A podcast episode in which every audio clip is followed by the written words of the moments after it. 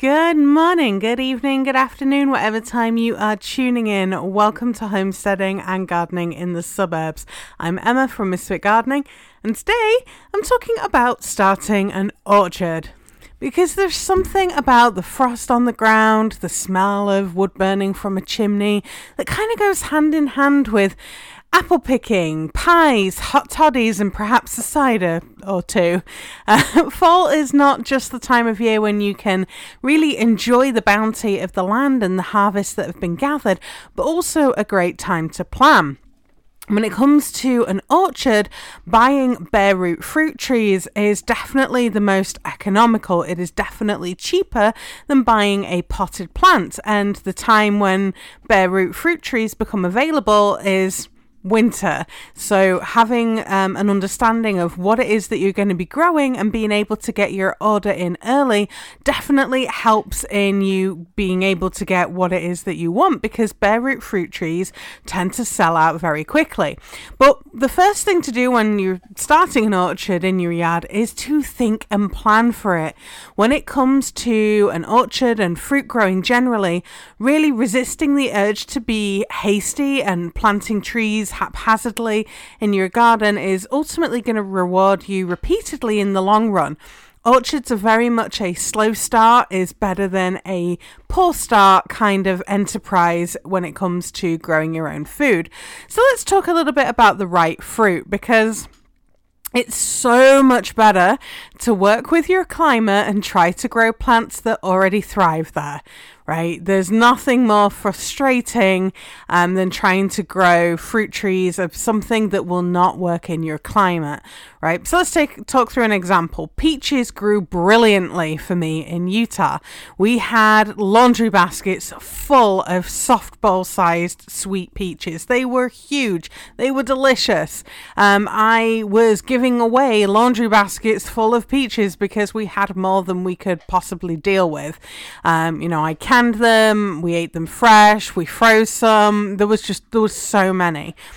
But I'm not going to be trying to grow them here in Maine unless I can get them on a south facing spot in the yard next to a wall or something that is going to soak up the heat from the sun and then radiate the warmth throughout the night, right? Peaches are definitely a warm climate crop. Think think like almonds or pecans or pecans, depending on where you're from.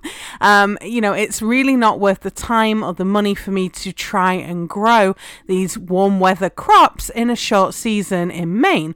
However, just doing a little exploration around the local area, going on nature hikes and things, and just exploring the land that we have. You know, we've got walnuts, butternuts, chestnuts, apples, and pears growing abundantly, right? That's a lot of fruit and nuts to just kind of think about normally. I'm not seeing a lot of plums yet, um, and that's a little disappointing because I love plums. Um, cherries, cherries were always a, a, short season thing when I lived in the UK, and you really had to get them before the birds did. And I grew cherries out in Utah, and the birds got them every single time. So I've yet to have a successful cherry crop, so I'm not going to tell you how to grow cherries in this episode. But I'll be honest, right? I'm now on the hunt for some really great cider apple trees and a Bramley apple tree, right? I've not had a proper apple pie in years, and my granny Always made hers with Bramley apples. So there's a definite nostalgia driving a purchase decision there. Um, but, you know, there's a lot of favourite old apple varieties from England that I really miss. Things like Cox's Orange Pippins, Russets, uh, Lord Lambourne's, Discovery, and of course the Ashmead's Kernel. Like these were varieties that I very much kind of ate a lot of when I was younger and I grew up with. Um, here in the US, there's not a lot of variety. Um, um, when it comes to apple growing. And Granny Smiths are a uh, cooking apple here, but they're an eating apple in the UK. Like cooking apples are very acidic and quite tart, and they're more often used in cider making here in um, the US. So I definitely want to kind of explore some of these old heritage varieties that are now becoming available. Also, same with pears. Like a perfect pear ripened on the tree is pretty hard to beat in my book. And I grew up with a wonderful conference pear tree in the backyard, and I love to eat the pears. And, you know, a lot more exploration into the nurseries around here, as well as local orchards, is definitely needed to try and find local or, you know, just northeastern varieties of pears that are potentially going to thrive in my yard. So, when it comes to setting up an orchard or growing fruit in your backyard, do some research into the fruits that grow well in your area and start with making a list of, of those, you know, fruits that are going to be growing well. Like, do brambles or blackberries grow well? Do blueberries grow well? You know, is it apples, pears, or is it more cherries and nectarines and peaches, right? Make a list of things that grow well and, you know, maybe jot down some varieties if you're kind of looking through catalogs that quite interest you. Um, and, you know, we're going to talk next week about um, pollination groups. So we're going to be digging into that because that becomes important when you're wanting to grow um, an orchard, especially with plums pears, apples, things that require something to help pollinate. So, I'm going to dig into that next week. But do some research into things that grow well in your area, start making a list of those, and then you can start to narrow down the varieties that you want to grow based on the space that you have available, and then later on pollination. So, let's talk a little bit about rootstocks because it's the rootstock that determines the size that your tree is going to be when it's fully grown. And you need to choose trees on the the right rootstock for the space that you have. So basically, your tree variety is one part and it is grafted onto a different rootstock. So if you look very carefully at trees that are growing, um, or ones at you know a local nursery or even a big box store, you'll kind of see towards the base of the tree there's like this weird kind of bump that happens on the trunk. And if you look at a tree that's kind of growing naturally, that bump isn't there. And it's usually a graft join. And that's what typically is done in commercial nurseries. You have rootstocks that are provided from um, certain trees and they have different growing properties. Usually you have dwarf, a semi dwarfing, or a standard rootstock. And then those are joined with the variety that you want and uh, it's you know pretty people find it pretty complicated to do grafting work and i think a lot of it's just because um, it's it's quite abrupt what you're going to be doing because you're basically going to be chopping this seedling off and you're just wanting the roots of this one and then you're going to be slapping on um, a top part which is going to be the variety that you want. So it's a little bit drastic and um, if you've not done them before you know there's going to be times when things are not going to be growing so it can be a little bit frustrating. Um, but it's definitely not something that the novice gardener should shy away from because you are going to be open to a wonderful world of being able to have multiple varieties growing on a tree, different varieties that are going to be able to be, um, you know, grown in your area. And nowadays, there's a lot more, um, you know, sharing of scion wood which is what is usually grafted through things like um, Seed Savers Exchange. So there's a lot more varieties that are now becoming available, even of things that people have found kind of out in the wild, um, you know, old varieties or old apple trees and things that have been lost. So there's a lot more um, scope for expansion when it comes to your fruit growing project, even if you're in a small area. So let's talk about the different um, rootstocks. So a dwarf rootstock is a tree that is going to mature about 8 to 10 feet tall and 8 to 10 feet wide. These are perfect for urban gardens and smaller spaces. Um, this size is usually one that sells out fast or has limited sizes or varieties available. And the reason for this, of course, is it is a very popular size to be you know, used in urban and smaller spaces. So if you were living in, you know, an urban area or even a suburban area, this dwarf rootstock is very popular because it's going to mean that you can grow, you know, more than one tree in the space that you have. Now, semi-dwarfing, also known as semi-vigorous rootstocks, they often have more varieties to choose from than the dwarf rootstocks, but these trees grow much bigger. So a semi-dwarfing tree will typically grow between 12 to 15 feet wide, and that's the canopy size, and 12 to 15 feet tall. So that's getting a bit bigger. And the other variety, oh, sorry, the other type of rootstock is standard. And standard trees have the most variety available, and they tend to grow 18 foot or more in height in both canopy width too. So your canopy width is going to be, you know, about the same as your height, so 18 foot plus.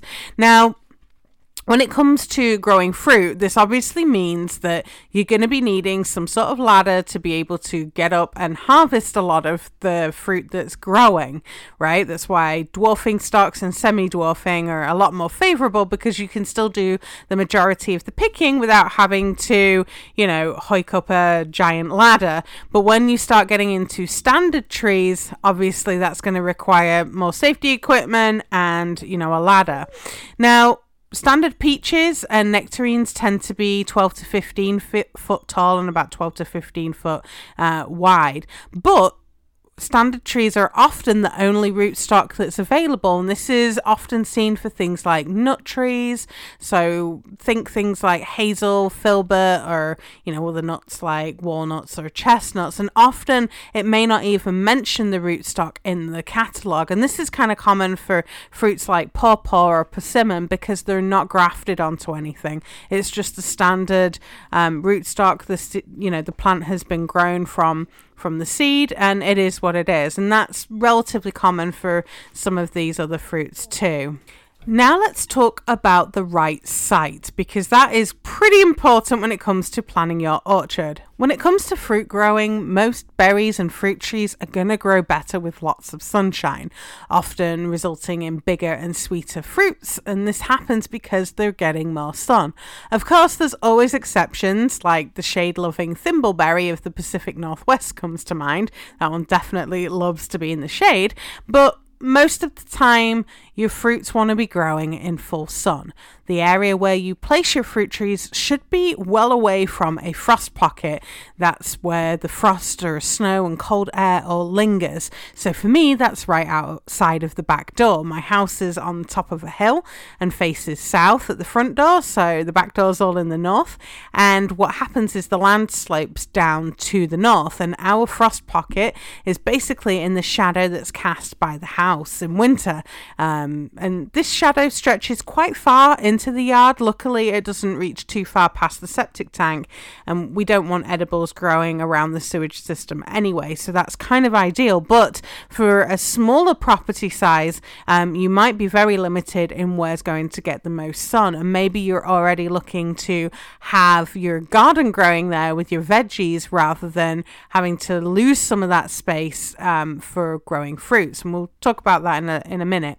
But the ideal place for growing an orchard, if you're looking at a traditional larger scale orchard um, is actually higher up than the rest of, a yard, of the yard and preferably on a gentle slope.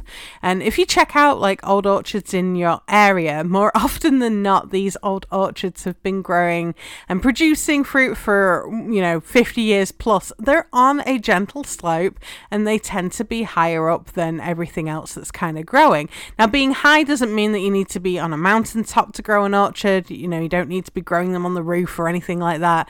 Your fruit trees just should be slightly higher, um, you know, comparatively speaking to everything else in your yard. And the slope is going to help when it comes to frost or rain. Basically, the cold air and the water are going to move away more quickly to into the lower areas of the land, right? Cold weather can kill your blossoms and ruin a harvest for the year. And, you know, for me in Utah, it really wasn't uncommon in early spring when the buds were beginning to appear on our fruit trees um, that we would be rushing out and covering the trees with a frost blanket for the night because the temperatures were going to be dipping well below as the blossoms were opening and we didn't want to lose the harvest. So, you know, if you've got a flatland um, with no slope, don't despair because you really can grow fruit trees in most places. You want them somewhere warm where they've got space to grow with plenty of sunshine. You can also get patio varieties that are available that grow on very small dwarfing rootstocks that happily grow in a container. So if you're really sure short on space, you can grow these patio varieties and have them kind of moving around the garden or just growing on a patio. You can also get trained fruit trees that are in different shapes, like fans or tiers and low to the ground stepovers. And stepovers were very popular in Victorian uh, Europe for that reason. You were able to grow more fruit in the space.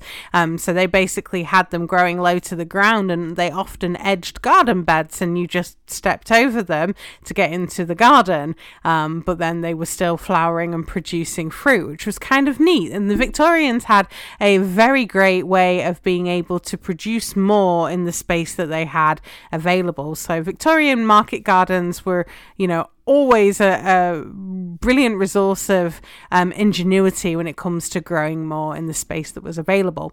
But really, other espaliered and trained shapes are available, so you can make use of a, a wall or a fence or even strong wire and T posts to be able to train your fruit trees to grow. Um, when I was in Utah, there was a beautiful um, garden that was um, backing by one of the rivers that were there, and they had apple trees that that were grown that were trained on screens basically. So they had like these um, kind of little fencing things that came through, and it was just like wire, like tension wire that ran against um, a couple of different posts that had been knocked into the ground.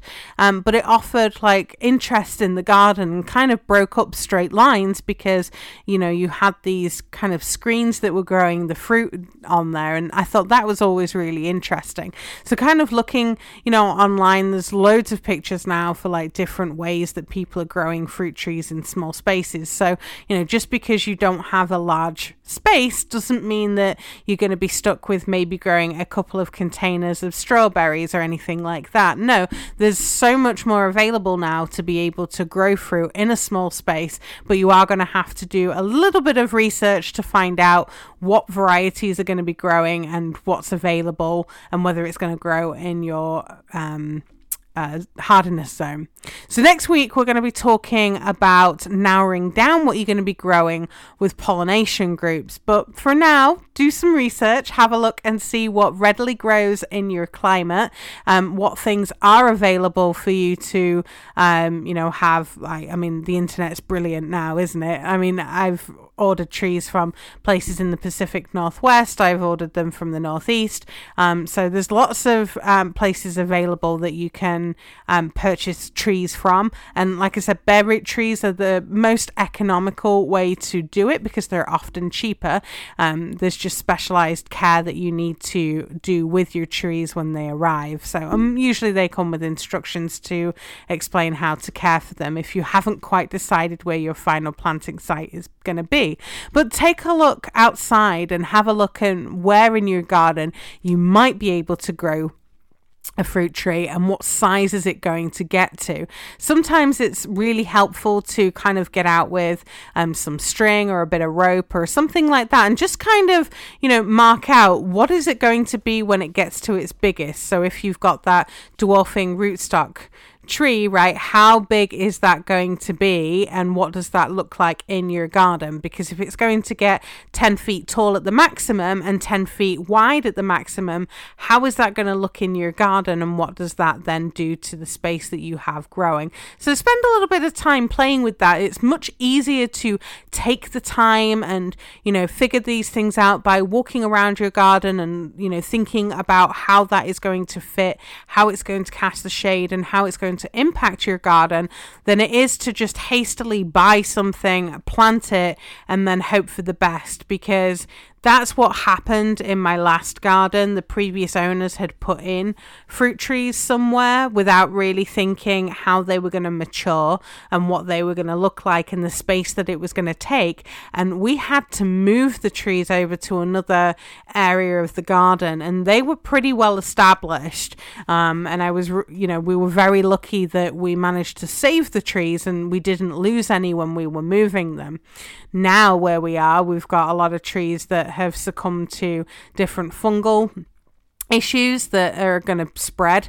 Um, so we've had to take down a lot of those trees, and we've got a lot that are already rotten and dying because just like any tree, they do have a life expectancy, and sometimes, um, you know, as they get older, they succumb to different diseases. So take the time. That's the best advice I can give when it comes to planning any fruit is to really take the time and you know carefully plan where is this going to go because that's going to be what rewards you in the long run because you're not going to have to deal with any of these headaches of it. Well, it's going to be casting too much of a shadow and now I'm losing garden space.